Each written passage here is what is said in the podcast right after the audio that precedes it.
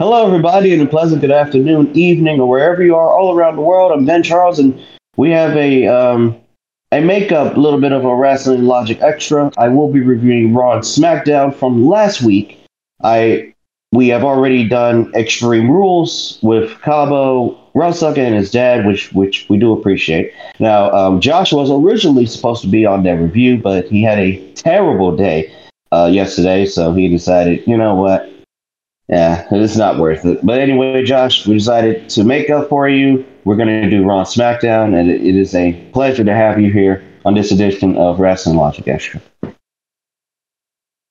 Cool. Uh, I was under the assumption that we were doing the Extreme Rules here because Haber wasn't available for the for this weekend.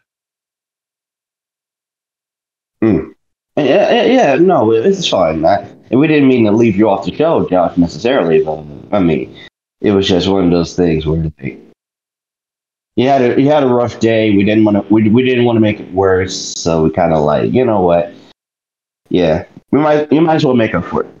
It's it's only fair. Um, besides, I'm doing this out of the kindness of my heart anyway. Oh, I'm sure you are. Yeah. no, we are. We are. Um, all right, we're doing Raw and SmackDown. We're gonna get right into it. Uh, Monday Night Raw last week. All right, um, Raw last week was a very interesting show. As a matter of fact, um, I need to figure out what the hell just happened on Raw because what I last time I remember. any idea. oh, you're fine on that. Um, so I need to figure out what happened on Raw because I do remember the U.S. title match that Cabo did mention on Extreme Rule about on the Extreme Rules review, but I never went through the match move for move, or maybe I didn't. I probably didn't see the match, but anyway, Monday Night Raw. uh, give me a second. Let me pull this up. Let me pull up my. Let me, pull up Raw from last week. This is Raw October the 9th, 2022, by the way. Let me pull this goddamn thing up.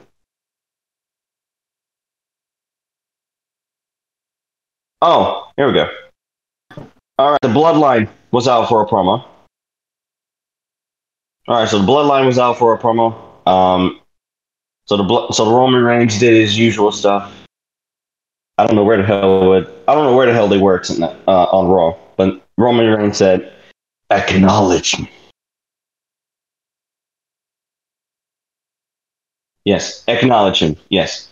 Listen, Roman, we acknowledge you every fucking week. Give me a fucking break with this goddamn bullshit, please. We know you're on TV. Stop. it's not working. Anyway, um, Roman uh, did a you know typical heel promo. He pretty much went back and forth with the crowd. Um, the Usos had a moment where um, they were talking a lot of shit, and then um, Sami Zayn came out. Well, no, Sami Zayn started to talk. So Sami Zayn had the entire thing where he he got cheered. By the way, Sami Zayn a lot in this segment. So Sami Zayn and Matt Riddle. And Matt Riddle came out after. He says um, he wanted to face Roman, but instead, uh, Matt Riddle is not facing Roman or the Usos anytime soon. So instead, Sami Zayn faces him. So the match is made for the main event tonight. Matt Riddle versus Sami Zayn in the main event. Two NXT guys, I'm all for. Our first match.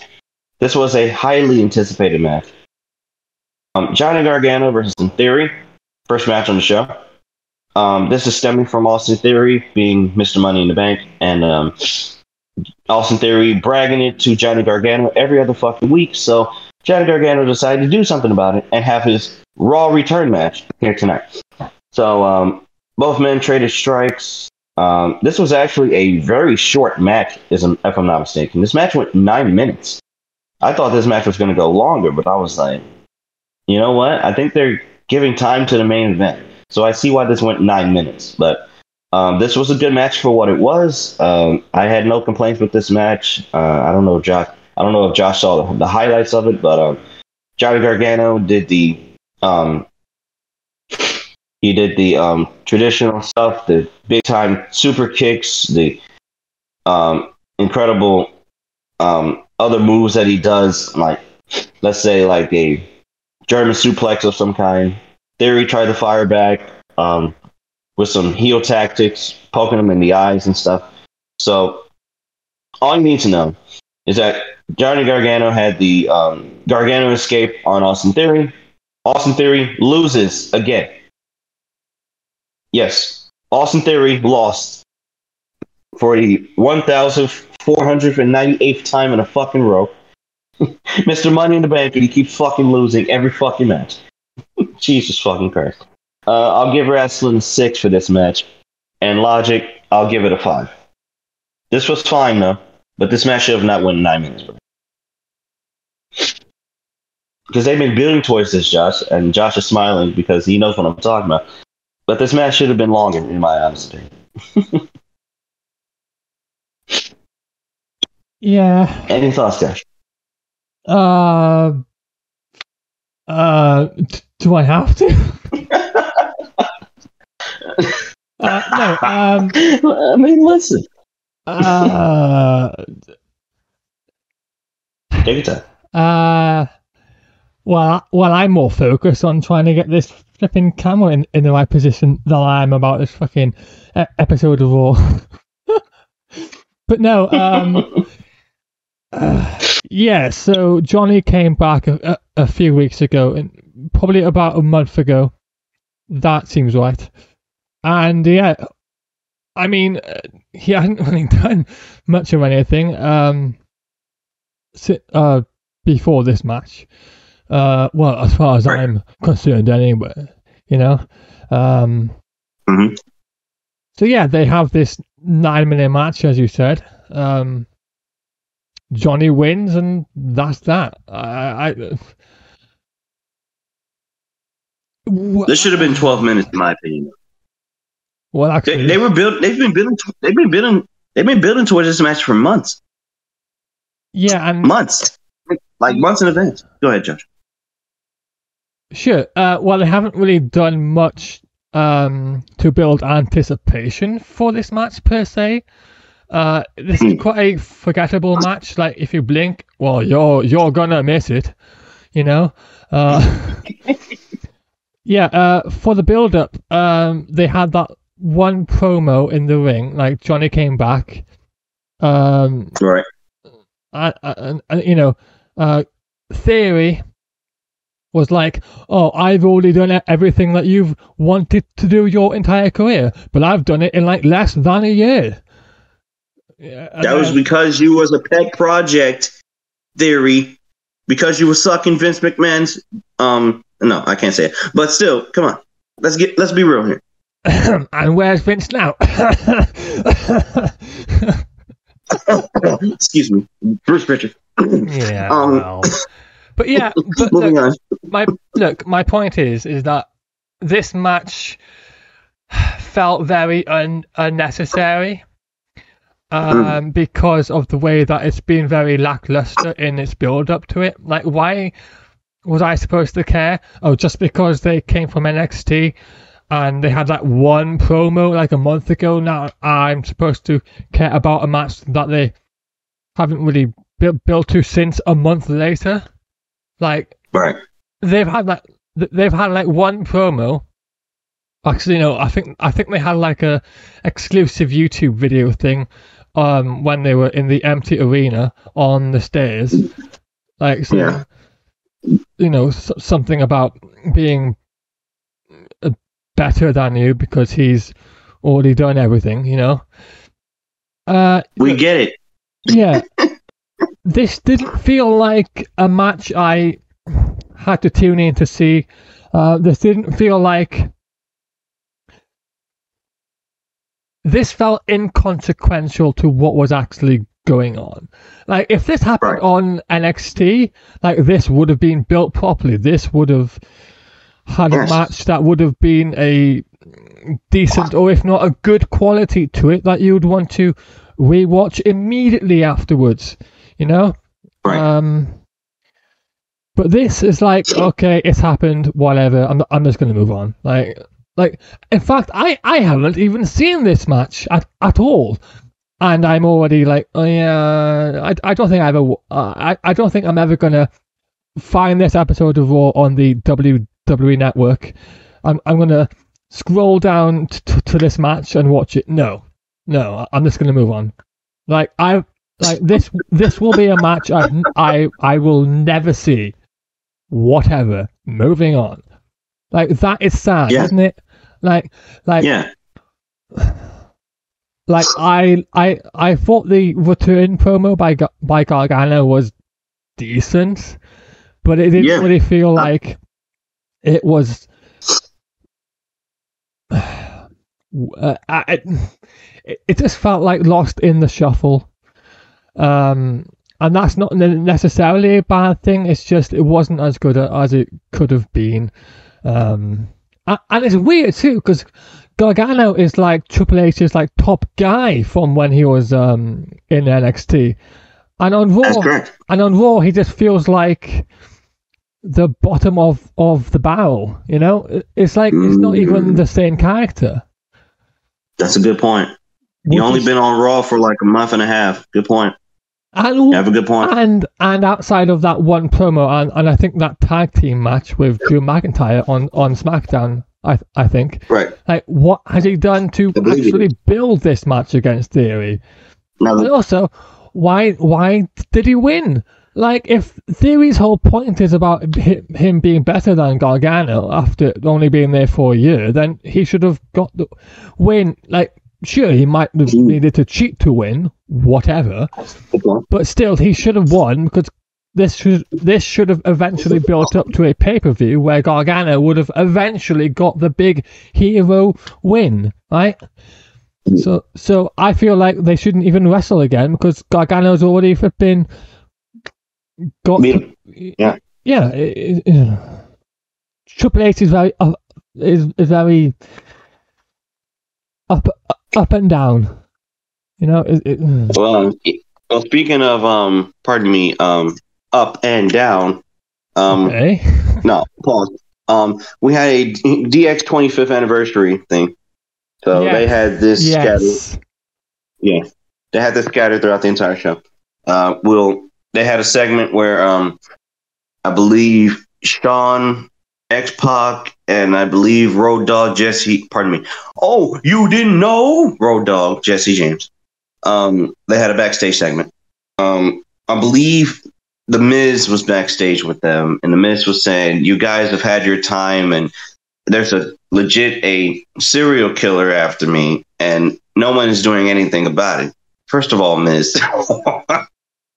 First of all, Miz, give me a fucking break. Second of all, we don't even know why Dexter Lumis is even attacking you, far as I'm concerned. How long has this been going on?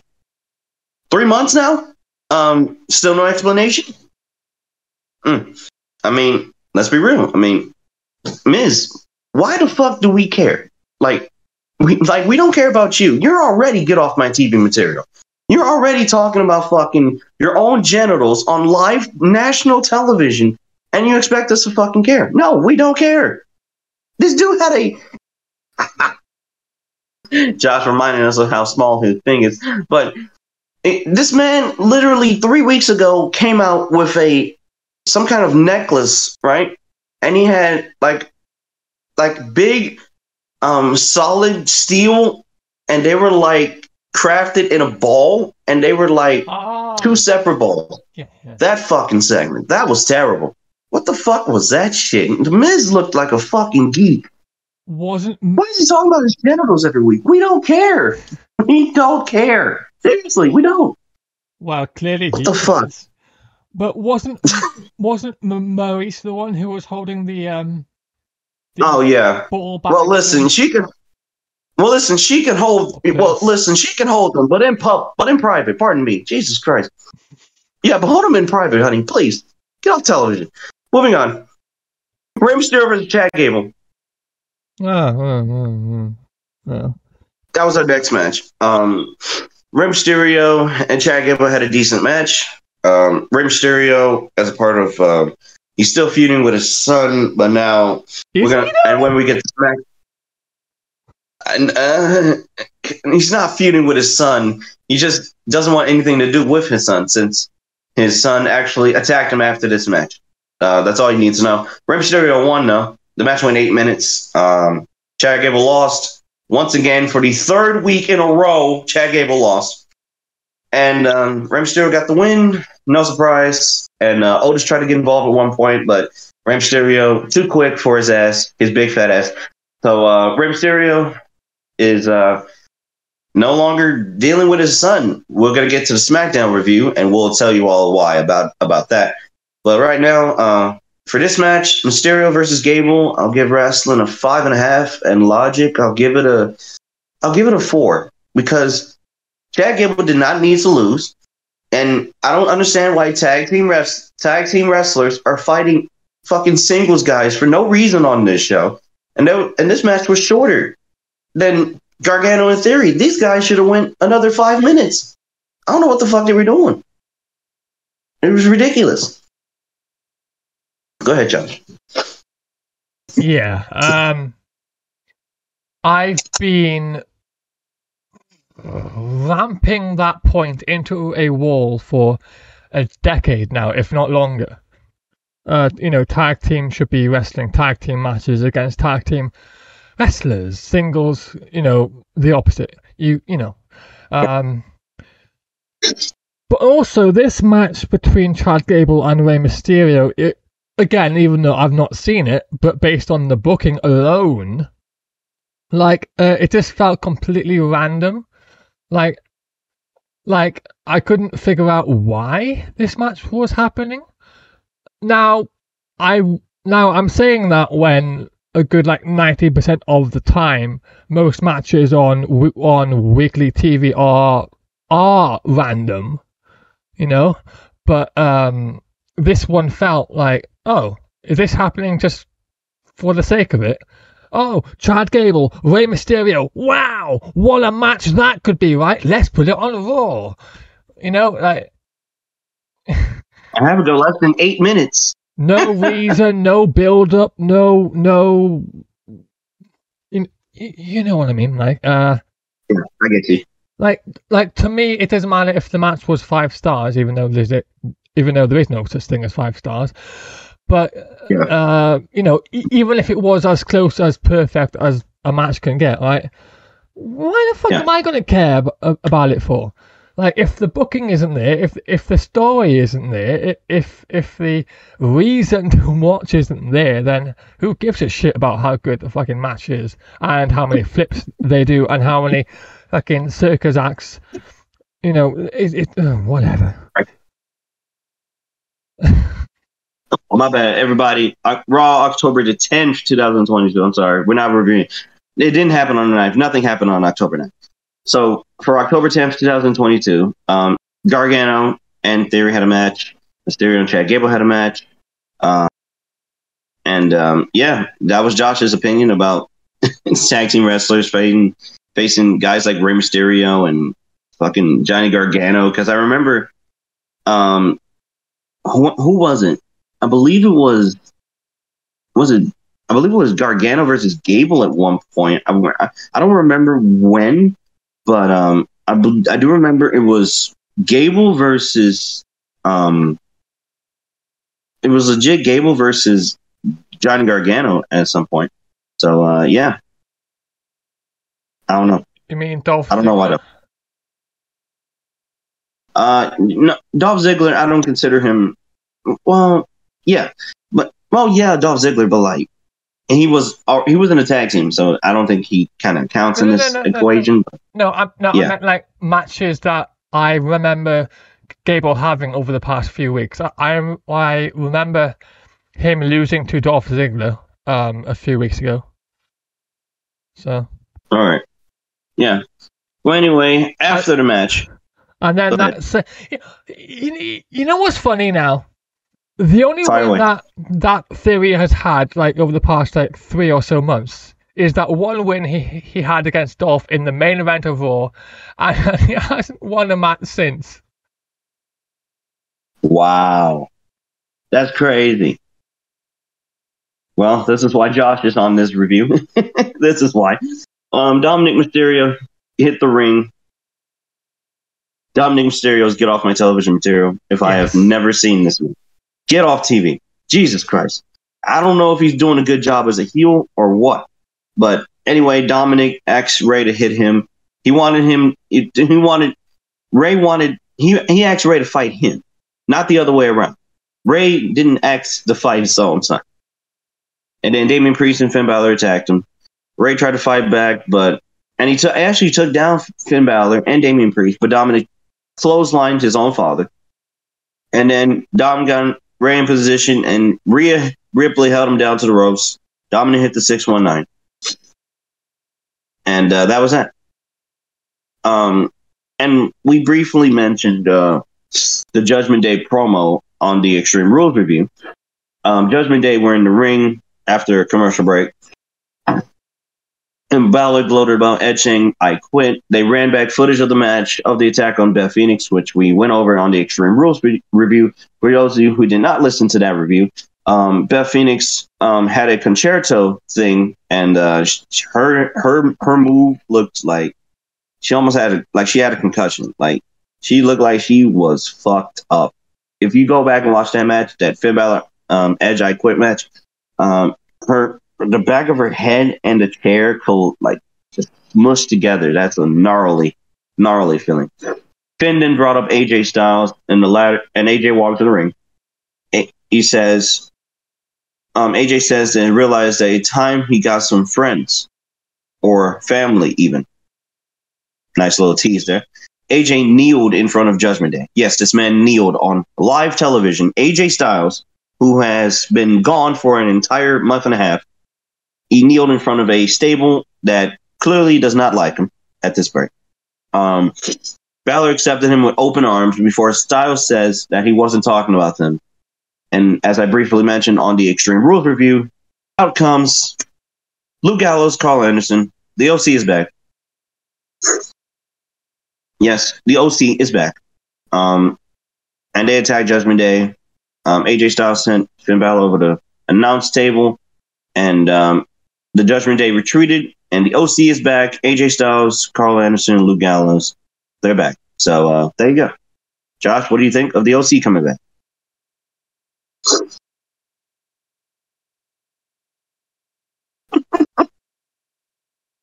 Josh does not care.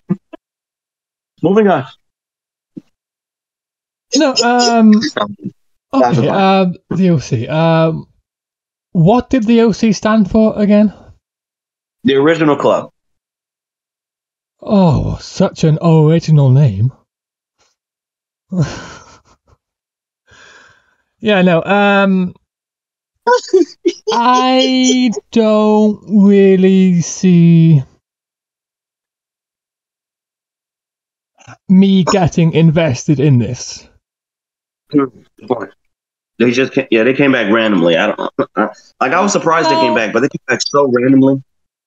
I don't know about random because AJ has Mm. always been affiliated with them in one way or, or the other. Um, Yeah, they, they, they never gave us a clue if they were going. They No. never no, gave any vignettes. yeah. Yeah, yeah, but still, it just like, it just happened out of nowhere. I'm not. Yes, okay. So even though this is random, I'm not exactly shocked to find out that this has happened. You know, um, you know, knowing who they are. So, like, oh, they joined AJ. Well, of course they joined AJ. Like, that's not that's not really a shock. Uh, but um, yeah, I don't really care for this because the judgment, the, the, the judgment day, which is a pay per view, by the way. You don't call that a group name. Um, uh, the Judgment Day. Um, they've been booked absolute bullshit since the very start, and that's still bullshit to right now, as far as I'm concerned. Maybe, maybe you think their booking has improved recently, but I'm saying fuck no, it hasn't. It's the same bullshit. Yeah. Like they've Right. been losing.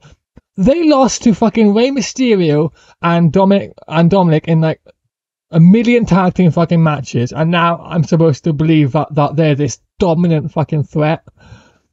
Like Mm. Edge beat Damian Priest on Raw. He, he it, it, it, like you're Josh can't even say any words. the Judgment Day is supposed to be this dominant. Okay, okay, okay. I won't say they're supposed to be unbeatable because clearly they are supposed to be beatable, as is evidence. Right. Um, but you know they are supposed to look the way I see it. Like they should be winning like mm, at least like eight out out of ten matches. You know, like at, at the very least. And if they do lose, then it has to be like by a count out or like a shock, like roll up or something that they. I don't know. Um, but then again, roll ups don't really matter these days anyway, still. Because of how frequent that, that, that they are fucking used. Uh, um, yeah, look, I can't invest in this feud now because I've not bec- because I've not invested in the Judgment Day up to now. If I had invested in them and they were used in the way that they are supposed to, then I would care about what is going on now. Right. Um, because doesn't. That's that is the power of booking. That is the power of what you book in the past affects what you book now in the present and even in the future day. That is yet to come. That is what is most important. You book things right, then I care, and and I don't just care now. I will potentially care in the future. That is how that is supposed to go. But right now, with how bad the Judgment Day has been booked to lose, lose, lose, and and when they do win, I'm like, they didn't. I mean, I, I, I don't care. I mean, Right? they- Moving on. they did win in Extreme Rules, though. They did win in Extreme Rules. I can I can tell you all that right now. yeah, for those who I know. the show. I saw that, and it was a typical. why look? Why couldn't Finn just win on his own? In fact, hang on a second. Yeah. Why Mm. Have they already jumped straight to the to the I Quit match when they haven't even had a singles one on one yet? Like, why are they jumping forward? Oh, because it's the Extreme Rules pay per view, so they have to have a flipping type of gimmick match. They, they are forced to. Like, have the one on one first and then naturally build down the line to a more gimmicked match, which will be much more appropriate come that time. You don't just, Mm. okay, you, you, you're going to have this match now, and there we go. What? Okay, yes, they've Right. had a few title matches against against each other. Yes, granted. Okay, but Edge has already won those tag matches basically.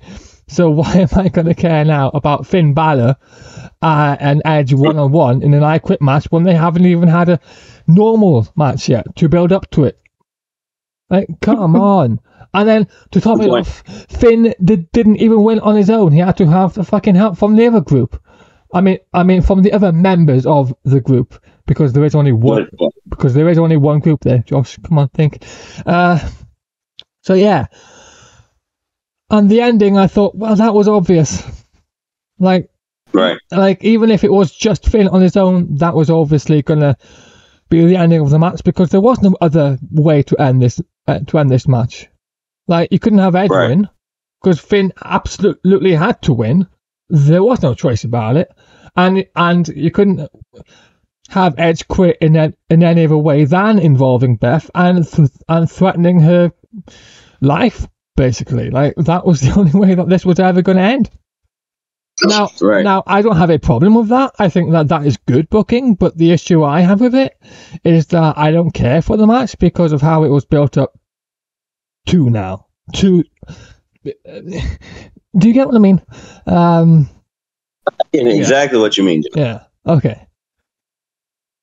So yeah, I yeah, believe you. so yeah, even though You have a Finn's good won, and I think that is a good thing that he won, I still don't care because I now know that in about I don't know, in about a week from now, he's gonna lose to fucking Karl Anderson probably on on Raw. You know, like like why should I fucking care? I don't know. We do have to move on. Um, all you need Good. to know for this next match, all we need to know for this next match, Candice LeRae versus Bayley. This went six minutes. Candice LeRae beat Bayley with a roll up in six minutes. That's all you need to know.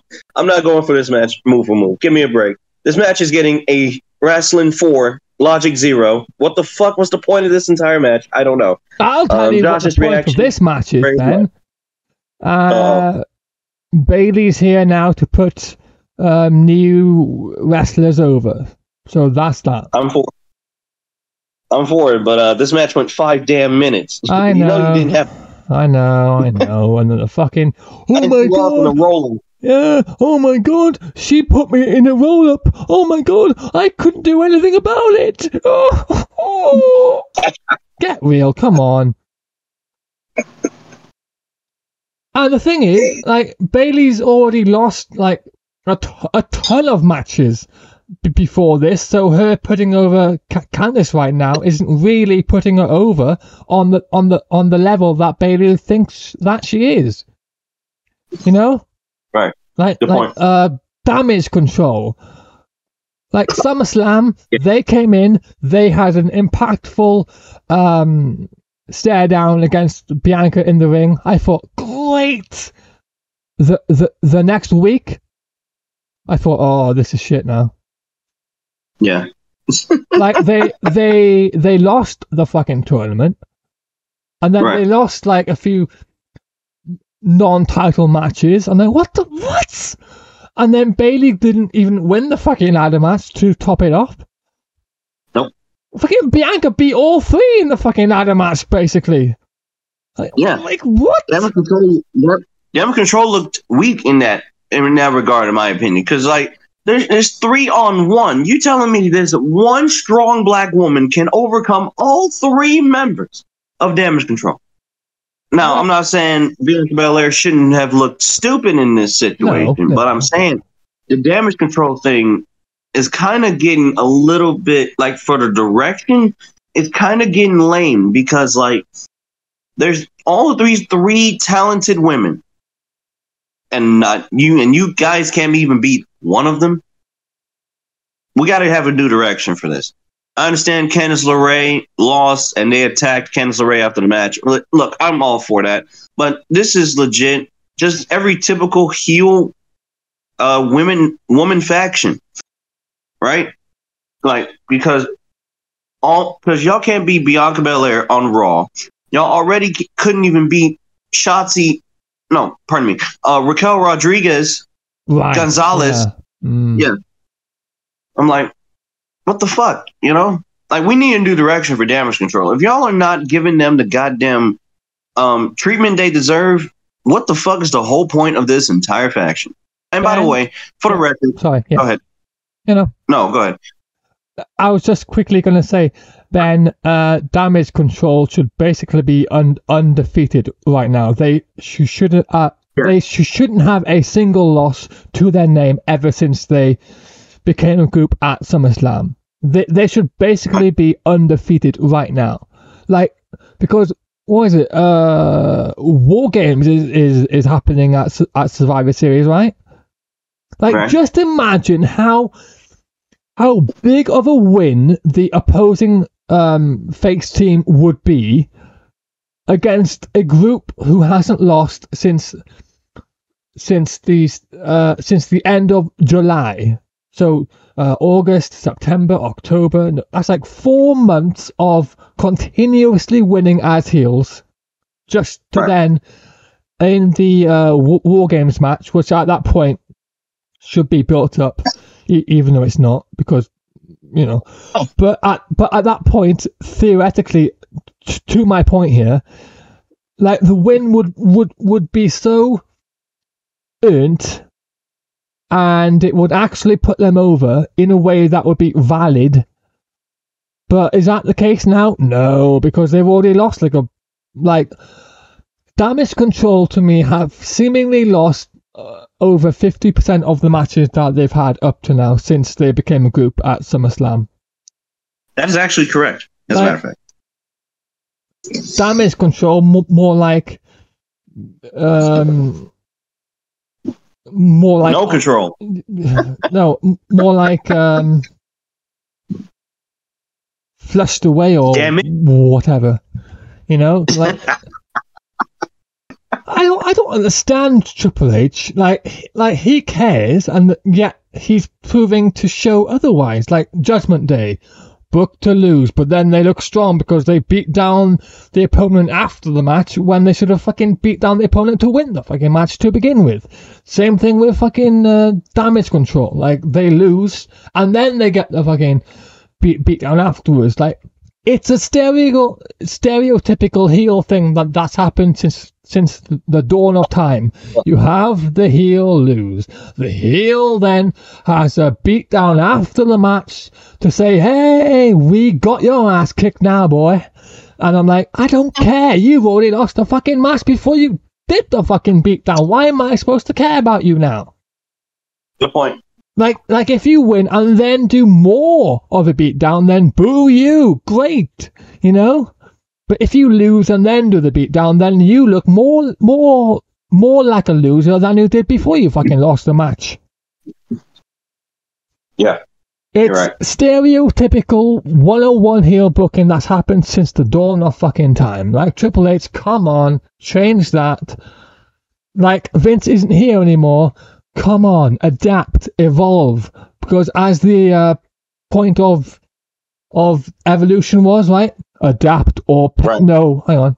Of the entire point of the authority, adapt or perish. Well, right now I feel like Triple H is perishing under his own flipping way of booking because clearly something's been lost in the way because clearly the way he booked NXT isn't like it, it something's gone wrong in his mentality on how he perceives this now. I, I I don't know what it is, but something has obviously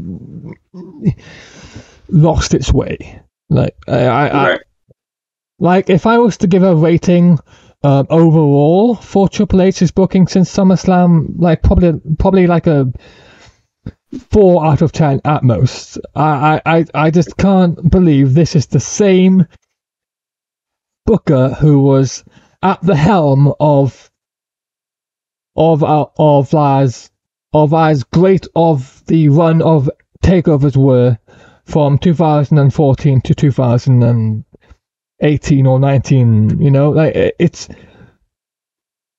what has happened to him like did that heart attack last year re- like like change his entire perception of how uh, No. wrestling sh- should be like what like what No. happened has vince No, somehow got in his head like I don't like, believe that. like what has I don't believe it's. I don't believe it's that, Josh. I believe he's working with what Vince McMahon has left. I think he's trying to tie up that loose end. That way, when we can get to that overhaul point, I think we can probably, most likely, reset, have a new fucking roster, no new no storyline. i'm sorry ben but the reset should have happened like two two or so months ago like like that's just an excuse now like i, I do not stand for that um Right. and also based on based on what vince did with the characters originally right triple h then then took over and he somehow made it worse. Like like like some aspects he's made better granted sure like not everything is worse but damage control uh Ju- judgment day and and and other uh, wrestlers um it's not as good as i thought that it would be like it, it, um whatever oh fuck oh mm, gunther and and Sheamus, right? What is this? Like Sheamus has already lost several times, and yet, I mean, what? SmackDown, right? When they had the Intercontinental Championship rematch, which, by the way, Sheamus never fucking earned that rematch to begin with. So I, d- I don't know why that happened. Like, Yeah. they they promoted that on SmackDown, and then they promoted a six-man non-title a tag team match for the pay-per-view the following day before SmackDown had even happened. Like, no, that should be reversed. You should have the championship match on the pay per view and that pointless fucking six man tag to happen on the SmackDown if you really have to have it happen. Mhm. Because when the pay when that pay per view match was announced, I was like, oh fuck. Sheamus is gonna win. The champion's gonna lose the non-title match, and then on SmackDown, Gunther's gonna. Uh, no. And also, Gunther tapped on SmackDown. Like what? How is he even champion right now? Wait, wait, wait, wait. I don't know if he tapped on SmackDown. A lot of people say he he, he went like this. He went like oh, this. he tapped. Tapped. Oh yeah. And the and the argument I'm seeing is, oh, Gunther only tapped twice. He didn't tap three times, so it doesn't count as a tap out. I'm like, what the fuck? A tap is a tap. I, I don't care. tapped. I don't care if it's once, twice, or a million fucking times. A tap is a tap. A submission is a submission. Like, don't fucking give me all this kiss ass excuses. Like, shut the fuck up. There's a reason why this community is the way that it is because they're dumb. They're imbeciles. Well, Josh, we do have to move on. Yes, This yeah, next segment. This next fucking segment. Josh went on a whole rant, ladies and gentlemen. Thank you. Incredible. Um, Dexter Lumis, all you need to know, The Miz came out. It was his birthday tonight. Ah, Oh, pardon me. Oh, no, it was his birthday on um, this edition of Raw. So uh, Maryse gave him a bat. Um, he, they had an ice sculpture of the Miz, some balloon decorations. The gifts included also. I um, pause for this moment. This is going to be a sus moment. A set of giant balls, red balls, I might add. Yes, a set of giant red balls. I'm not making this up. is his balls Another- on fire?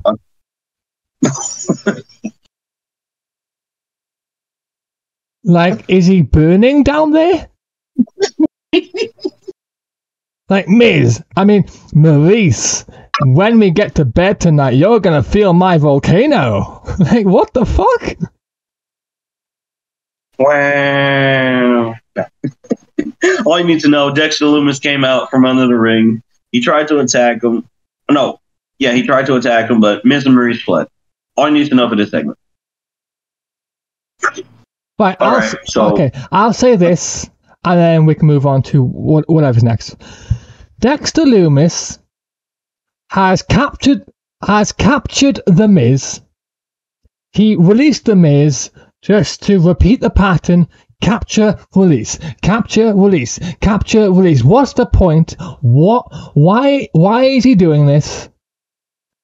Like if like if the entire point is for him to hunt down and capture the Miz, then why does he keep releasing him every time he does? Like isn't the whole point to capture him to capture him and then do whatever that he wants to do with him? Uh, like like why does he keep catch and release, catch and release? Like is the Miz a fucking fish? Like what's going know. on here? Like why why does he even want to capture the Miz? What what for? I don't know. I, I don't get it. I don't even think I don't even think Dexter Lumis has talked or drew up why he has been attacking Miz. I don't even think he's even done that. Does Triple H even know what he's booking here? Like, No. ha- like has he even think- given this any thought? I don't think he does. There's no way. Like, All right, DX segment again. yeah, DX. We had another DX segment. Uh, yeah. Miz was wondering why Dexter Lumis was out for him. Shawn Michaels told him that Lumis rarely does this unless instigated. What the fuck did the Miz do to instigate Dexter, Dexter Lumis? I'm still trying to figure this out. This is a um, obviously a who done it kind of thing. This is obviously the uh, question of the week. Why is Dexter Lumis attacking the Miz? this is Trivial Pursuit over here.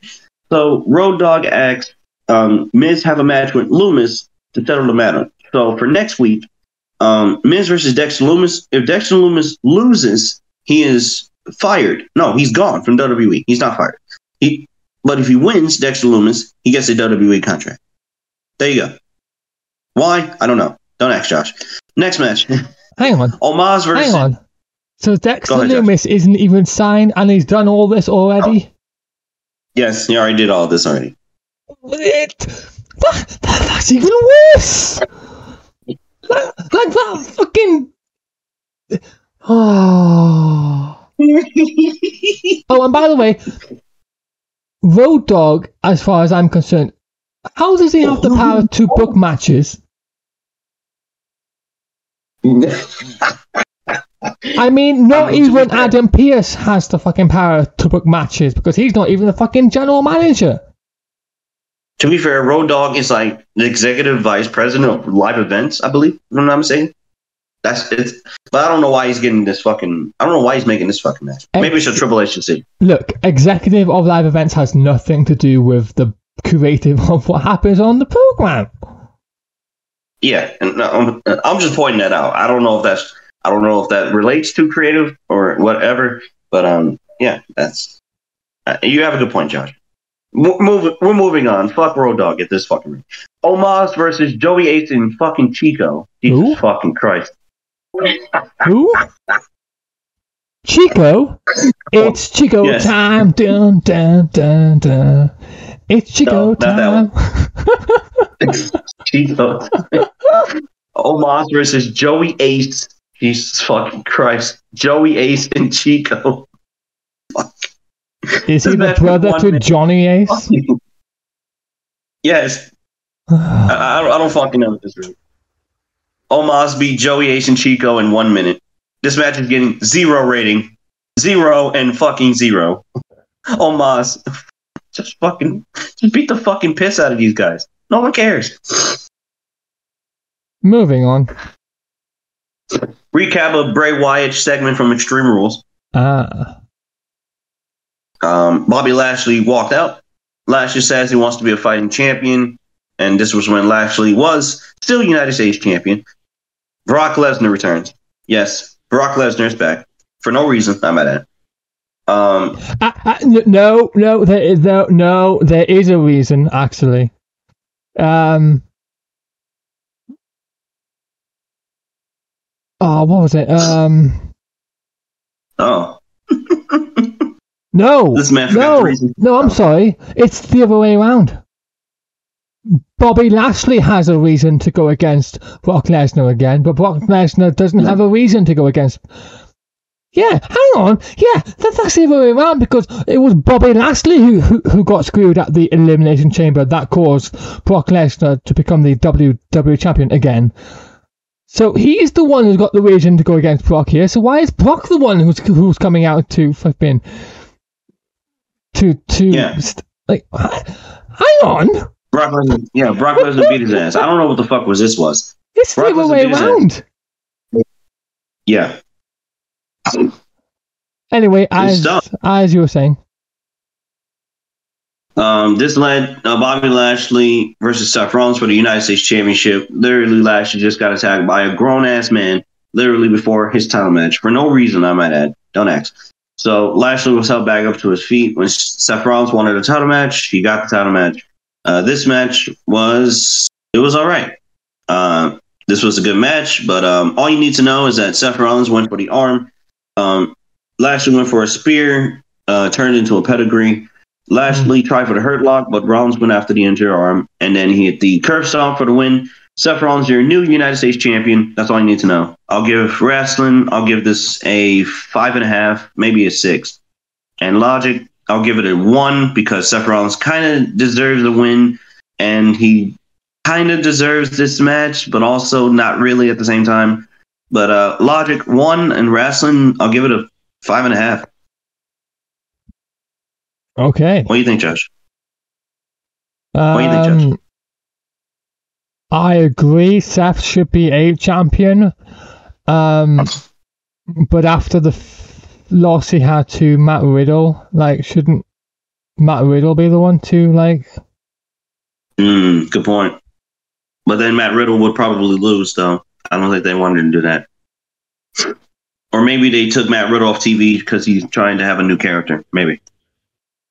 Actually, no, no, hang on, no, no, no. What am I talking about? No, Matt Riddle is is trying to challenge Roman Reigns again, isn't he? Because he had a match Yeah. against uh, Sami Zayn. That Sami, oh, We'll get to that in the main event. Yes. Uh, but yeah, okay. Um, Sam, uh, Sam, no, no, no. Seth Rollins. I'll get the names right now in, in a moment. Seth Rollins, being the new United States champion of a championship that shouldn't even exist, um, is fine. Um, Bobby now can technically uh, down the line get get his rematch because he was obviously screwed, you know. Um, so yeah, uh, and Matt Riddle can always um, come come back to Seth and try and take the t- the championship off him down down the line. Um, so so there's something there. Um, Right. anyway, All right. Um, yeah. All right. We got a glitchy transmission. We got a little bit of a vignette from uh, Bray Wyatt, and the video kept repeating these five words: "Revel in what you are." Revel in what you are. May I ask, what the fuck does that even mean? What is revel? Revel in what you are. What? dude, come on, Bray. I don't I don't know what you were trying to get to come across here, but uh, maybe he's trying to give a little bit of a uh, a little bit of a tease of some kind. But anyway, Bray Wyatt just kept saying that, and that was the entire segment. Elias is coming back for next week on Raw. No one cares. oh, Moving on. Moving on. Riddle versus Sami Zayn main event. Best match of the entire show. All you need to know is that uh, Matt Riddle and Sami Zayn had a great match. These two NXT guys who have never met in the ring before, and they have this match. Jey Uso was trying to get involved. Jimmy Uso almost got involved. And um, Riddle hit a power slam, but he missed the RKO. Yes, Matt Riddle is stealing Randy Orton's finishing moves still to this fucking very day. Please stop. Can we please have a new direction for Matt Riddle? As I said back in my Extreme Rules review, can we please have a Matt Riddle change of direction? Bring back the white jacket and the damn shorts, bro. What are y'all doing, bro? This man's doing Randy Orton finishing moves. And when Randy Orton comes back, Randy Orton should beat the fucking piss out of him. Beat the fucking shit out of him. Beat this man up for 12 fucking minutes in an Extreme Rules match. Beat the fucking piss out of this guy. Because there's no fucking way you can come up, come out here and steal this man's own finishing move and expect him not to do nothing. Y'all some goddamn idiots. Anyone with the RKO in the main event. What the fuck? Why? um, Ben, it's it's um this this this isn't a new trait to wrestlers. Um, like like for example, uh, no, Seth, just saying.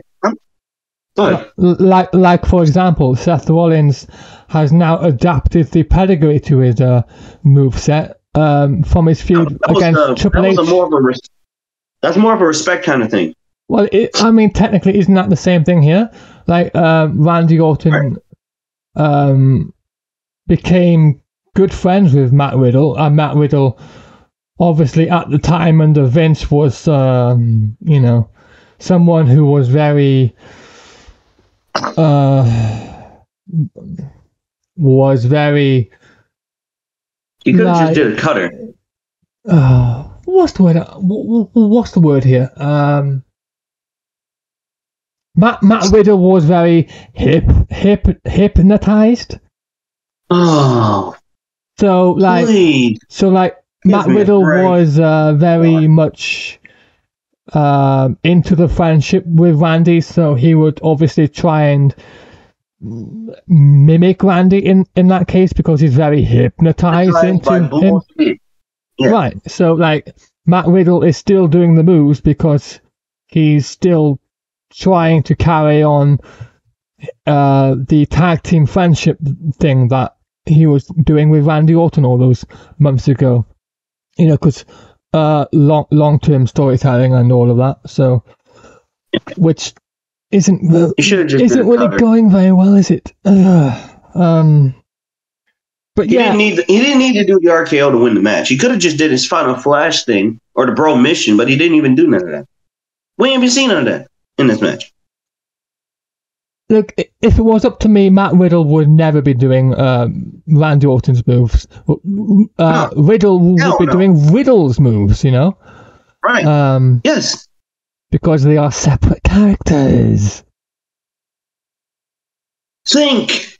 Fucking geeks over there in Stamford. Think. Like, I understand if Randy Orton was was was still around, then sure you could have um, like a double RKO tag team finishing move or something, you know.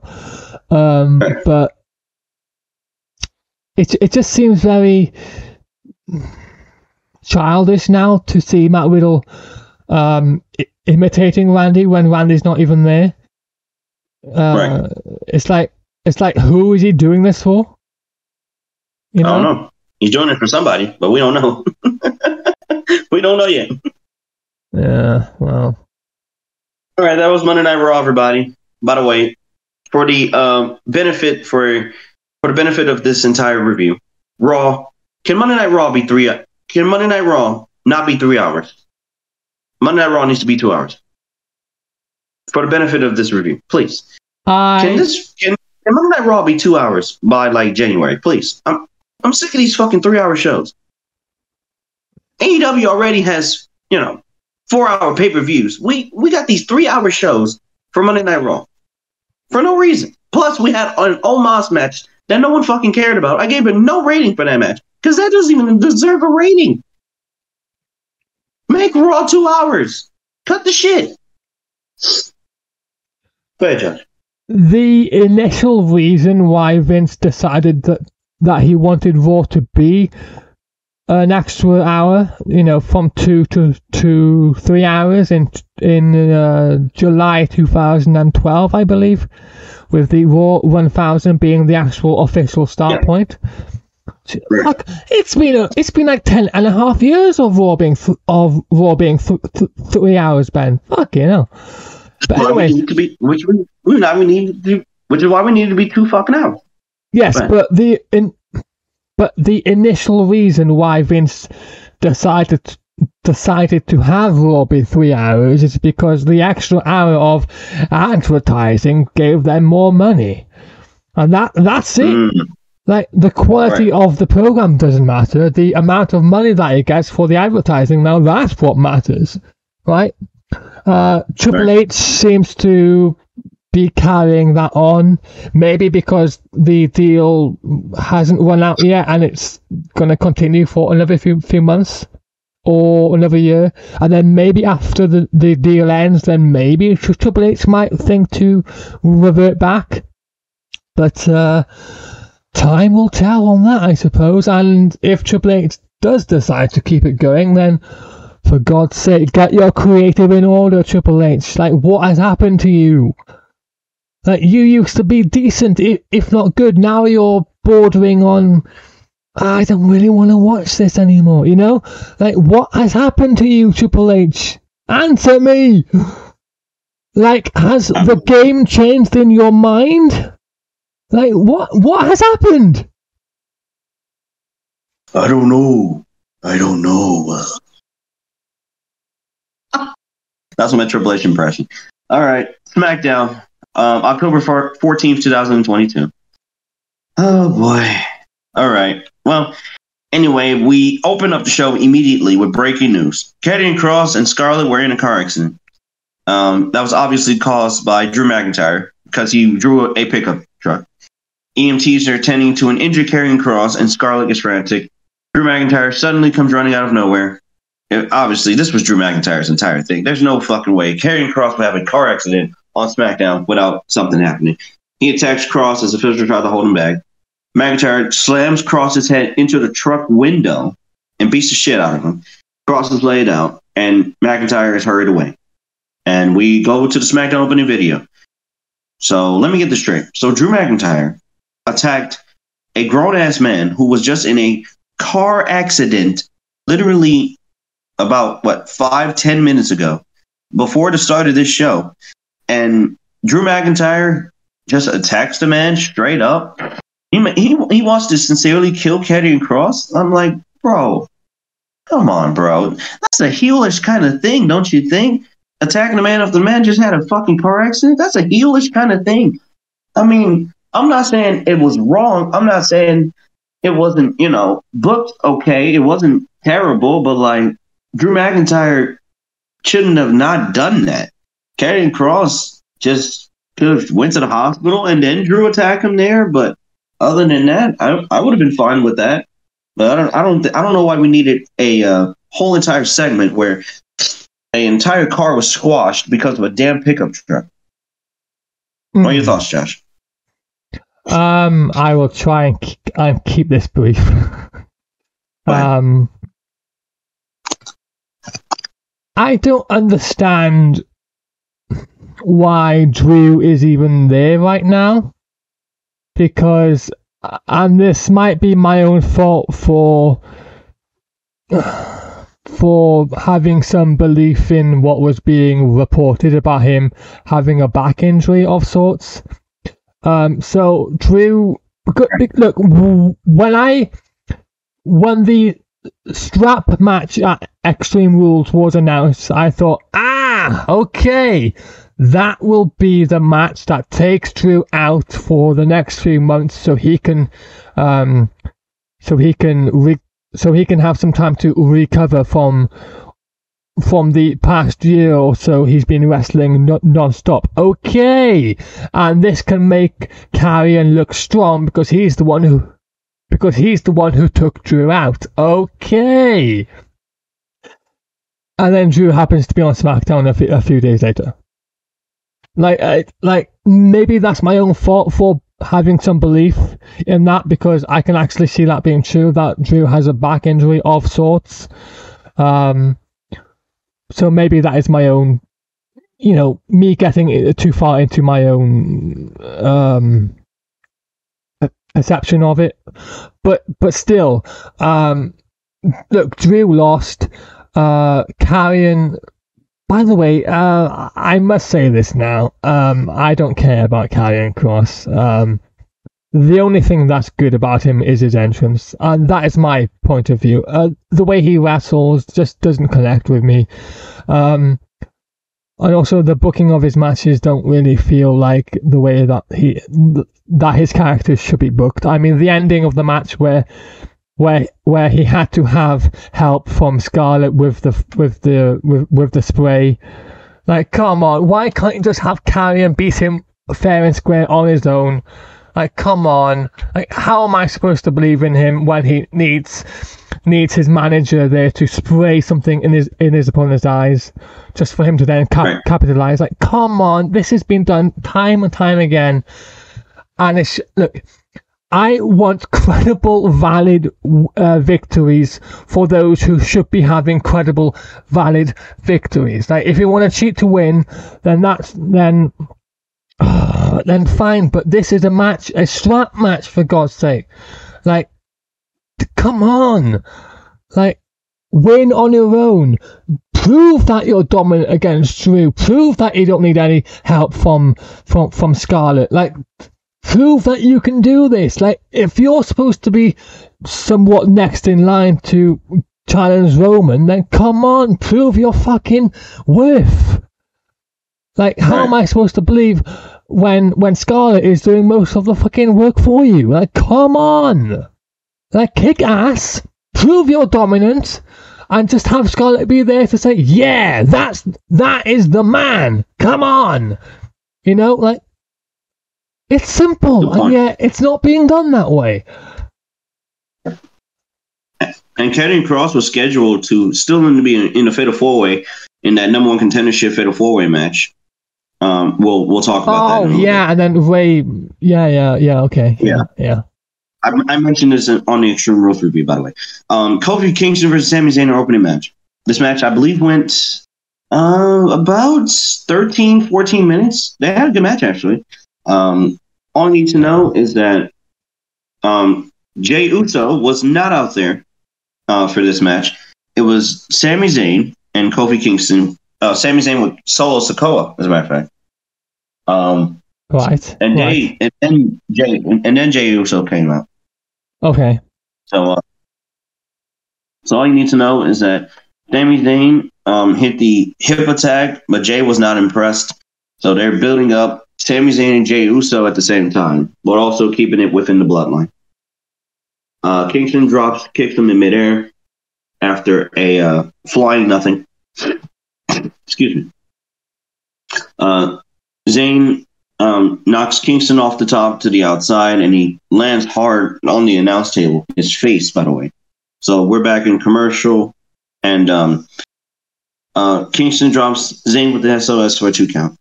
Um, Kofi fights free with elbow strikes. Kofi then goes to the top rope, but Sami rolls out to the ring. Jey and Xavier Woods end up having words at ringside. Jey levels Xavier Woods with a super kick. Sami takes advantage and he hits Kofi Kingston with a blue thunder bomb for a very close two count. This was damn that was damn near the finish of the match. Um, Sami goes for the hula kick, but he runs into a boot from Kofi. Um, Kofi leaps off the the top, leaps off the top rope with a clothesline. Kofi rallies, but he has to stop, and he's Jey Uso off the apron. Zayn then rolls up Sami Zayn. Pardon me. Zayn rolls up Kofi for a two count. I, am I'm, I'm stuttering over here. Um, Sami Zayn blocks Trouble in Paradise, and they fight more. Kofi blocks a facebuster, but Jey returns to the apron and kicks um, kicks Kofi Kingston in the face with another super kick.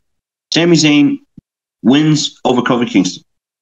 Um, I'll give wrestling for this match six. I'll give logic for this match probably.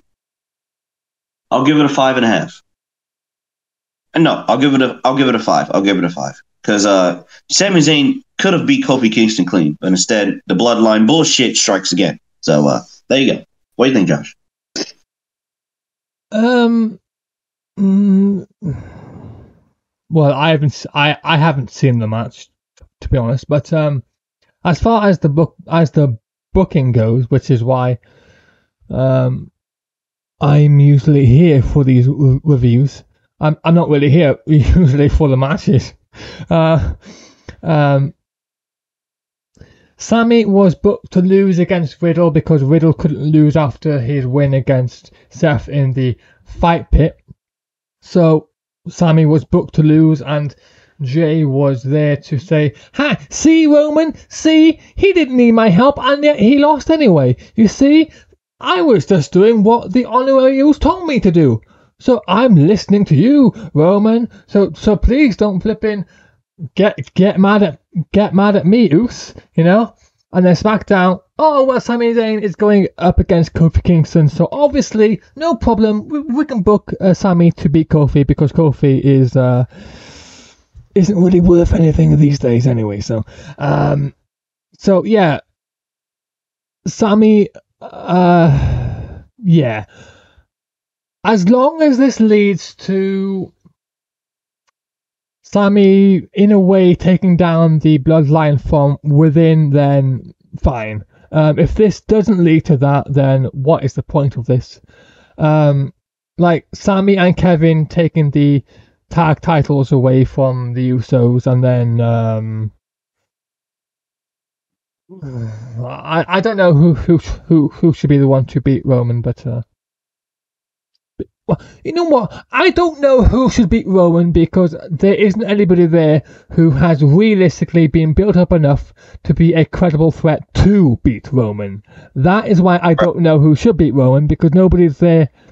Because nobody is there who really should beat Roman. So like, and people are saying, "Oh, Cody Rhodes next year WrestleMania. Cody wins the Rumble. He challenges Roman Reigns." I'm like. Uh, I, I just don't see it. Like, I, I can see Cody as champion, sure, but him being the one to beat Roman after they've had nothing to do against each other? Like, eh, no, not really. Uh, and Cody doesn't necessarily need to have history with Roman. F- fair enough. Like, all he needs to do is win the Rumble and then he automatically has it right. Fair enough, I get it. But, but still, like. Yeah, maybe, I get your point. Maybe it will be Cody because who the fuck else is there? Like Seth? Hmm. Like, uh, No, Seth ain't Seth ain't fine. Is not fighting for that for both belts either. No. I don't see. I I I see. Co- Both everyone. What's up? both belts. You you. Well, you, Roman's holding both belts. I don't see it What because both? Roman has Roman has both WWE and Universal. Not now. Look, I don't know. I don't know if they're gonna go. They Yeah. they still haven't fucking unified it as they claim to fucking do it at, at, at WrestleMania. No, no, they have not.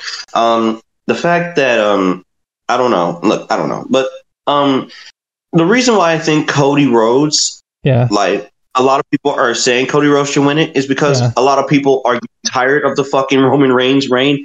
They haven't even seen it in its final form yet. Well, okay, that's fair, but still, I mean, I mean, I don't know about Cody winning the belt after all this time for Roman Reigns. Like to, I don't think Roman Reigns has wrestled a match since uh, after SummerSlam.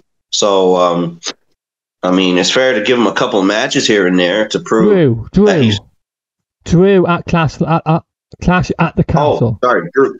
Sorry, Drew, but I'm I'm, I'm talking about on SmackDown. Pardon me, but Oh, you know, still, yeah. It's been Aug- I think it was what August or September that he faced Matt Riddle in a match, I believe, and then I've got no idea. Anyway, all you need to know: Sami Zayn won. Um, moving on, Triple H is backstage talking to a few police officers about the whole Karrion Kross thing. Shakes their hands and walks off. Rey Mysterio approaches Triple H. Rey says it's not easy with everything going on on Raw, and he's reached his breaking point. What's been going on with Dominic? He doesn't see a way moving forward. He won't fight his son, not even when he's at his worst and yelling in Rey's face, telling him to fight him. Josh's reaction is just as good as mine. Rey says Triple H know how he feels, and Triple H can imagine. Rey says he still sees the little boy who sat on his lap and fell asleep on his shoulder. Triple H put a hand on Rey to console him as he appears to get emotional. Rey says he loves WWE, but he can't do this anymore. So he came to SmackDown to look Triple H in the eyes and tell him originally, I quit. The crowd boos. Triple H says there's got to be another way. He asks Rey to go with him and talk for five minutes to see if they can come up with something. And then we go to commercial break. Thoughts about this entire segment, Josh? Hmm. He was very animated with this entire thing. So let's go on. Dominic Mysterio Oh, was with his dad, go- going up against the Judgment Day, and basically winning every single match that they had against them. Dominic Here we then decided after Rey after Rey Mysterio yet again got the win with Edge this time at the Clash at the Castle pay per view. Dominic decided, "Oh, you won? Well, congratulations! I now want nothing to do with with you. Like, like you beat the guys we are feuding with, so now I want nothing to do with you." And now he's the one who joins the one who he was feuding against for no fucking reason. Like, yes, Rhea Ripley has been infatuated with him, sure. But still, like, come on, Dom. Like, why did you. Like, like there was no reason. Like, like if they were losing, then sure, I could see Dom joining the, the dark side because there is no other way, right? Wrong! You've been winning this whole fucking time, so why join the dark side when you are already. Oh my god. And now Rey's quitting? Because, because his son is now on the opposite fucking team? That, that, that he's already beaten several fucking times? I don't know. I don't know. Oh, Dom, now you're with Rhea Ripley. I don't want you anymore. I'm going to go to SmackDown. You're not my son anymore. Oh, I can't approve of this. Um, my my career has now come to an end. What am I to do? My poor son, he's with Rhea Ripley. What am I to do? like, Am I supposed to give up my mask now? Am I supposed to give up who I am now because my son has now decided to mm. join Rhea Ripley in the Judgment Day? Oh, Triple H, I quit! And then he gets put in a fatal four way match, becomes number one contender for the Intercontinental Championship, and Rey is all smiles like, "Oh, I am now full of life." Like, what the fuck is going on? Like, Somebody's Rey gets moved to SmackDown when there is no fucking brand, brand split, Somebody brand split anymore. serious shit backstage. and Yeah. now, now he's number one contender against Gunther, who he's obviously going to fucking lose against. So Right. that, so so that so that was a pointless fucking win right there, right?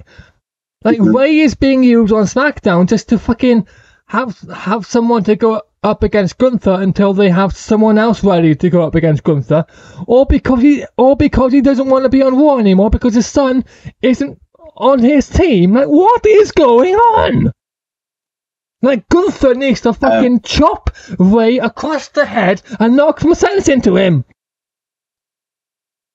Actually, no, he I- needs to fucking chop Dom in the fucking dick and fucking get him to have sense into him.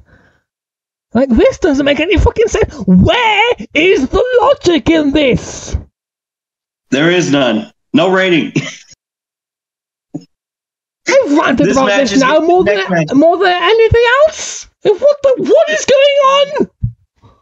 This ne- this next match is no rating. Oh, before we go to this next match, Roxanne Perez is on SmackDown. Who? Um, she comments on um Cora Jade facing. She faces Cora Jade at Halloween Havoc in a Weapons Wild match. Um, Bayley comes in. NXT. Damage okay. control interrupt. Roxanne Perez. Yeah. Roxanne Perez and uh, Raquel Rodriguez Oh, okay. and um, yeah, Damage Control. They have a match, and um, it's so it's Shotzi, Raquel Rodriguez, and Roxanne Perez versus Damage Control tonight. Why? Do you care? No. Why? Do you care? No. I don't know. Braun Strowman versus James Maverick. Who the fuck is James Maverick? Brian Thomas. Who are these fucking two goons?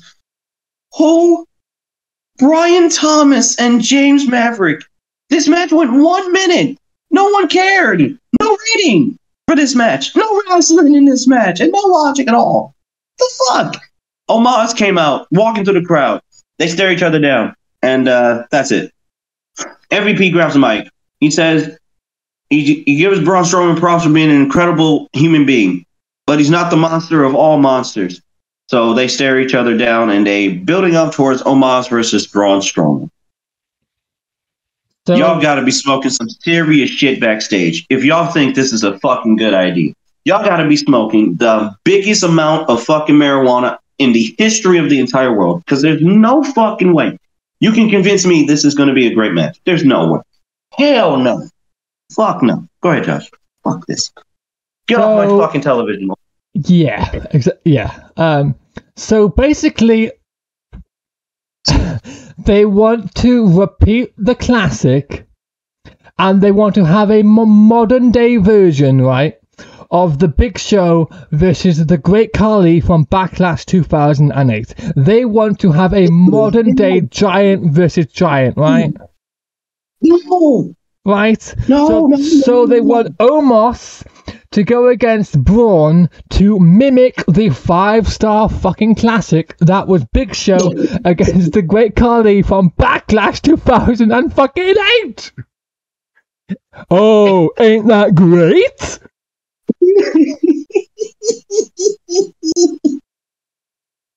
the six and a half star classic, The Big Show versus The Great Khali. Only Oh fucking fuck. Dave Meltzer would fucking rate it that high. Like, fucking kiss Oh my ass.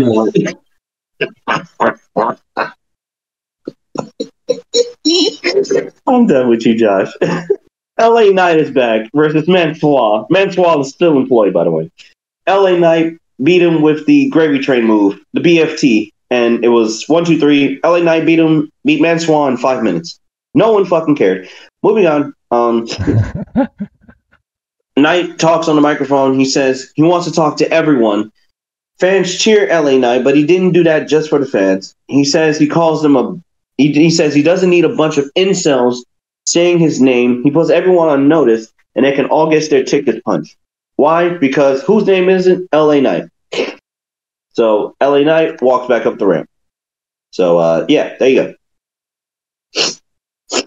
We'll give Josh a second to recollect himself. Okay, so LA Knight is now officially back when he never should have left to begin with. um, uh, what- wrestling for this match, I'd give it a four, and Logic a two. Go ahead. was he LA Knight in TNA? NXT. No, in Oh. in TNA before he came to NXT. No. Nope, he wasn't. So what was his name there? Eli Drake. Eli Drake. yeah. Well, Uh, apparently, Josh prefers that name more than LA Knight. no, no, Um, I don't. yeah, we can do it. Um, Yeah. It's just that. You know what? I'll bring up this point another time, but it's basically uh, characters being switched over time and time again when they should just be the same character through and through. So whatever. Um, moving on to whatever else happened here. All right. Damage Control versus Shotzi Blackheart, Raquel Rodriguez, and Roxanne Perez. Um, All you need to know for this match is what? Again? No. It's Damage Control versus Shotzi, Raquel, and Roxanne Perez. But you mentioned this like five minute, like five minutes ago, Ben. I did. They, no, I said they had they they made the match for tonight, Ah, which is right now. yeah. I need to listen. Yes, I'm sorry, Dad. I'm sorry. Uh, all you need to know for this match is that Bayley won uh, with another roll up. This match went 12 minutes. This was a good match, though. This was a good match. Josh rolling his eyes. Best reaction. Um, um, so all you need to know is that Bayley hits Roxanne Perez with the Rose Plant, but it gets countered, and then Bayley wins over Roxanne Perez, who made her SmackDown debut tonight, and she lost, and she lost with a roll up. So uh, there you go. Uh, wrestling, I'll give this a five and a half, and logic, I'll give this a four. Well, maybe not a four. I'll change my rating. I'll give wrestling five, logic a three, because first of all, Roxanne Perez did not deserve the fucking lose in her SmackDown debut to fucking Bayley. I mean, they're, they're it's like they're immediately pushing up Roxanne Perez. First of all, I like Roxanne Perez, but there's one problem. Why is she? Why is she facing Bayley? You shouldn't be facing Bayley at all. You, you should be facing fucking Natalya or somebody. You know, Natalya's a great wrestler, like in her own right, but like, you know, you, should be feuding with Natalya. You know, Natalya's trying to bring knowledge upon. Oh wait, I believe is Natalya hurt if I'm not mistaken. No, no, she's not hurt. But Natalya, she should be facing Natalya. Because if it wasn't for Natalya, Roxanne Perez would not be on NXT. So, I mean,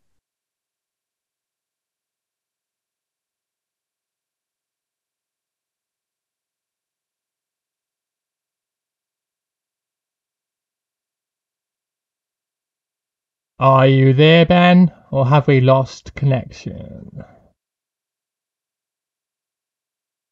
Right, tell you what, I will save this now. all right, cool. I'll save that. Wait, are you still there? I'm still here. I'm all here. Because you seem to be froze on my end. I'm fine.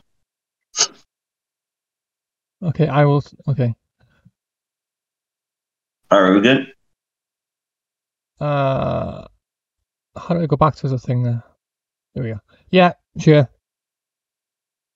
All right. Um, damage control one. Um, I gave I gave wrestling a five for this match, and logic I'll give it a three. Roxanne Perez lost on her SmackDown debut, and um, Bayley had the roll up win. Um, why I don't know, and I don't care. Josh obviously does not care. Hit Row versus Legado del Fantasma. Um, this was actually a tag team match. This was not a six man match. Um, so we get a recap of how Ronda Rousey is your new SmackDown Women's Champion. Um, we have a new yes, Josh has a lot to say about that. Um, the Viking Raiders have a vignette, and apparently the vignette was teasing Sarah Logan back to the company. I saw a lot of uh. Yeah, I saw a lot of um, interesting things in that vignette with a fire, and the gods are finally speaking, and it's about to begin. Valhalla awaits. and some parts of the vignette teased Sarah Logan, if I'm not mistaken. So Sarah Logan may be back very soon. For their in-ring debut, Joaquin Wilde and Cruz del Toro with Santos Escobar and Zelina Vega, Legado del Fantasma. As I said earlier on, I still don't know why the fuck um they're even on the roster. Like what? Like I understand. Oh wait, I know why. I know why they're attacking Hit Row because they never ended the feud in NXT, so they brought it over to SmackDown. I get it, but I do want to understand what is the reason behind Zelina Vega being a part of Legado del Fantasma. Is my question. Um, I don't know if Josh can answer that, but we will talk about that in, after this match. About all you need to know, um, Joaquin Wilde and Cruz del Toro won their in-ring debut. They got the pin on Top Dollar, and um, they hit the sacrificial finisher for the win. And this match went four minutes. I'll give wrestling a four, Logic three, actually four because Legado del Fantasma deserved to win this match. Though they Hit Row was not winning this match at all. But um, yeah, uh, wrestling four and Logic a four. Josh, any thoughts? Neither team could afford the loss, therefore neither. Uh, so therefore, this match never should have happened to begin with. Really, um, this is a match Yeah. between two who should be very important tag teams on the roster, who should have, who, who should be gaining wins under their, um, under their list of you know, Right. they should be winning basically each, and then uh, and then eventually, when it actually matters for them to have a match against each other, when either team could lose, then you have the match. But right now, no. Um, this is a match that even if they win, what do they win? Um, it's it's it's it's just pointless. Oh, and Zelina Vega. Right. Why isn't she with Andrade? I don't know because Andrade decided to go to business for himself and decided to go to AEW. Well, then she should have gone to AEW with him because he's been dying a, a thousand deaths in AEW. But then again, who hasn't been dying a thousand deaths in fucking AEW? in AEW? Don't start. Don't start. This is not an AEW review, Josh. Thank God for that. And, and, and, I- and I don't even believe in gods. But anyway, thank God for that. Kayla Braxton with Sonya Deville backstage segment. I'm not even going to mention whatever the hell I said. Um, Sonya Deville had her opportunity. She faces Alba Fyre on NXT uh, this Tuesday. Um, she says someone who did not seize their opportunity was Liv Morgan. She says that Liv Morgan's been given opportunity after opportunity, but she keeps failing. I'm not making this up. This is what she said, word for word. DeVille says that Liv Morgan had the chance to solidify her title reign and Extreme Rules and prove she deserved it, but she got destroyed by Ronda Rousey. The match went 12 fucking minutes. She did not get destroyed. Josh's reaction is better than nine. DeVille says Liv just doesn't have it. She's nothing but a whiny. She was going to call her a bitch. Morgan suddenly attacks her from behind, beats the shit out of Sonya Deville, forcing Braxton to go away. Liv slams Deville on top of a production case. Liv Morgan's wild enough. She kicks Deville around and clears the table off. She slams Deville into the face. She slams Deville's face into the table over and over and over and over again. Deville slowly gets back up, but Liv with a kick to the face. Liv then places Deville on top of the table. She climbs the uh, scaffolding. She puts Deville through a table with a senton, and she appears to be hurting, but Deville is laid out. Liv Morgan is about to be healed because uh, Sonya Deville should not be getting attacked from behind. She's a fucking heel, and Liv Morgan is a uh, babyface who just attacked this bitch from behind. And then you expect us to believe that Liv Morgan is actually relevant and actually credible. I'm sorry, no, I'm not buying Liv Morgan. I'm, I I don't hate Liv Morgan as a person.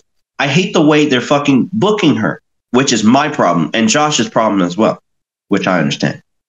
So that's all you need to know. Liv Morgan attacks Sonya Deville.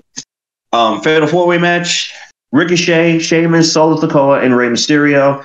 Um, as Josh said earlier on, Rey Mysterio won, and uh, Rey Mysterio will face Gunther at a future date for the Intercontinental Championship. And uh, at the end of this show, by the way, that last match that we mentioned was not the main event of the show. This was not the no, that was the main event. No, that was the main event of the show. The ending segment of the show, Bray Wyatt. All right. Now this is my chance to go word for word about what happened. So I mentioned this back in my extreme rule in our extreme rules review without Josh, obviously. I mentioned this that Bray Wyatt um, had this incredible emotional promo. So I will finally now tell you all the promo, word for word, verbatim, all in one sitting. So uh, get something you like to drink and get something you like to eat. all right. All right. Bray Wyatt comes out. Bray Wyatt's first SmackDown appearance since The Fiend defeated Kevin Owens on October 9th, 2020. I'm not making this up. The Fiend has not been on TV in a year, in two years. He's not, he hasn't even been on SmackDown in two years. I don't know. All right. He has a new theme song, Bray Wyatt. Wyatt is standing in the middle of the ring. The lights are low. The fans chant, Welcome back. He says he's incredibly grateful and really, really nervous to be here. He never thought this would happen. Wyatt said this is just him, a version of him he never got to introduce to the fans before. Just him being him, genuinely himself for the first time. Uh, the fans pop huge for that, that line. Wyatt just wants to share how this past year of his life, he lost a lot of things. He lost. He lost his career, his self confidence, two people who were very, very close with him. Wyatt is a bit emotional and his voice is shaky, almost cracking. He says he almost also lost his way and got to a point where he thought everything in WWE was all meaningless. Nothing he ever did has mattered to anyone, and he was wrong. He was wrong. Can you hear me, Josh? Yes. Okay. Wyatt says once he was done feeling sorry for himself, he decided to go into the world again and see people everywhere. They said, Thank you. When are you coming back home? And every once in a while, it would be someone he met who was truly remarkable. And you know who you are. He said, These people come to him and say, Bray, I just want to thank you, man. Because I was in a time of need and I lost people that were close to me. And I lost my self confidence and I felt weak and I felt vulnerable. And in this wicked state, I found your words, Bray. And I just want to say thank you, man. You saved my life, Bray. Wyatt says the truth is that he doesn't think about things like this. Wyatt says one thing about this is he can sit right here now today and look everyone in the eyes and say when they were there when he was weak, vulnerable, and run down. So he just wanted to say thank you. You all saved my life again. Wyatt says fans wouldn't leave him alone every time he tried to get away and hide. They found him. They're the reason. The Wyatt Moth logo suddenly appears on the big screen, the one we saw after Extreme Rules. Um, the Wyatt face mask reported to be called Uncle Howie, Uncle Howdy, of some kind. I don't know. I don't know. No, hear me out. That is a rumor. Is a rumor. It's not true, Josh. Not true. Um, with the this distorted voice from Extreme Rules and Raw, the Max character tells Wyatt to come with him. Your life is done. Forget the future. Forget the past. Life is over. He says you have no idea who you are dealing with. Oh, but you will. He laughs and he repeats the line, Oh, but you will. The Wyatt Moth logo appears and SmackDown goes off the air. This was the best entire thing on SmackDown all fucking year, by far. Um, as I said earlier on, but in my in our Extreme Rules review, um, Bray Wyatt has been booked so much better since he's coming back, and um, I think Bray Wyatt will be a fixture on SmackDown and on WWE programming because he's not only fighting himself, but he's also fighting his other demons that he took two years off of his life to try to get rid of. And now he has a chance to get rid of them once and for all. And we need to figure out this Max character um, on SmackDown. Josh, what are your thoughts about this segment? Um, pretty much, this is the end of the Raw and SmackDown review for last week. So, uh, Josh, give your final thoughts and we can wrap this show up. Sure. Um, when Bray Wyatt made his grand return at Extreme Rules, that is what I'll call it. Grand return, yes. When he walked through that door on the stage, Mhm. that reminded me of when the Undertaker returned by by kick, by kicking down the coffin at Survivor Series 2005. You remember Mm. that? When Yes. Randy Orton and I think Team Raw was in the ring, and then Undertaker came SmackDown. back and he was like, "What? What? Team SmackDown. Okay, Smack. Okay, SmackDown. And then yeah, like what? He's back. I thought I killed him. What? You remember? that, Yeah, like, and he killed the entire SmackDown fucking roster except Randy Orton. He Mm. killed William Regal. He killed Paul Burchill. He killed fucking everybody.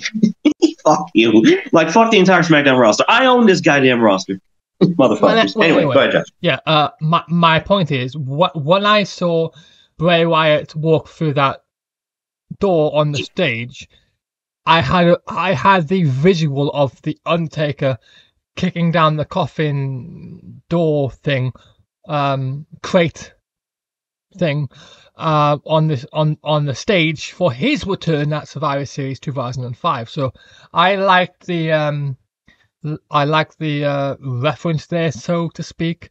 Like, like it's it's not the exact same thing, but it's a, it's a similar enough thing for me to go, ah, I I I get it, I get it, you know. Um, now I'll say this about Bray Wyatt, and then and then I'm I'm done. Okay, I never ever want to see the Fiend again. That needs to die. That needs to be dead.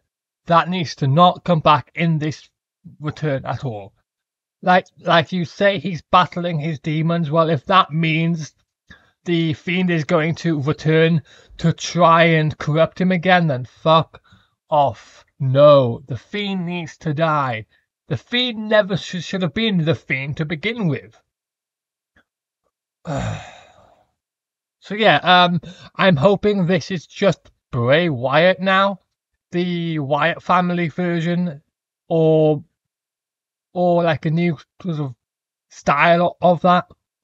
At the very least, I'm hoping that this is Bray being Bray, and we go back to how it was back in 2013, 14, when Bray was actually credible. I want that.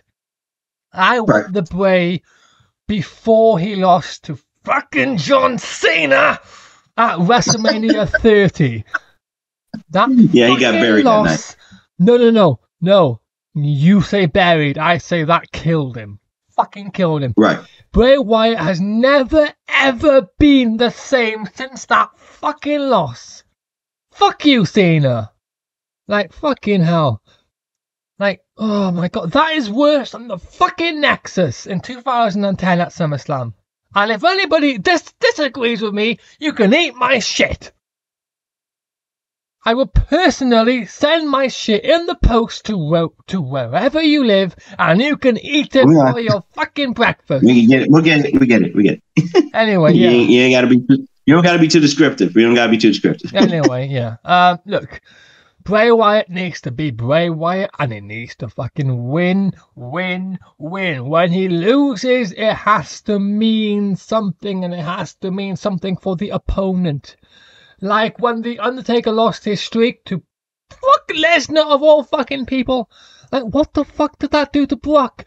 All that time put into this streak to make it the most epic thing of all things and they give it away to someone who is already more credible than 99% of the fucking roster there at that point in time. Like, the win did fuck all for Brock Lesnar. Like, that.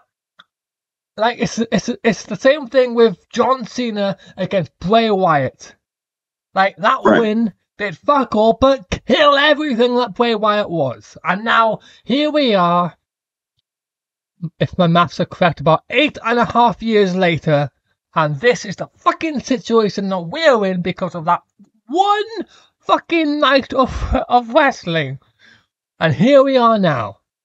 So my point And this could have all been avoided. yeah, I never want to see the Fiend again because the Fiend.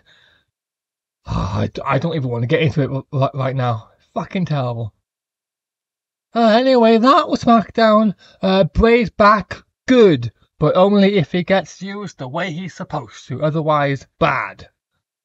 So Triple H, I don't know.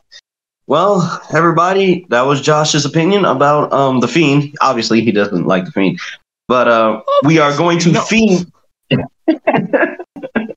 yes, we're going to fiend on in. Yeah, I, pardon the pun. We're gonna go ahead and end this show. Um, thanks to Josh for this incredible um review of both Raw and SmackDown. Um, this is this is his makeup for not being on Extreme Rules. The review of it. Um, look out for next next time another extra. I will review Dynamite and Rampage. Um, this pat this cur- upcoming week, so um, look out for that. Also, I don't know if we're doing Crown Jewel as a our next pay per view um, down the line, but we will let you all know. Until that time, for Josh Jenkins, I'm Ben Charles. So long, everybody. See you all next time on Wrestling Logic Extra. cool. I will end this now. I always leave button here.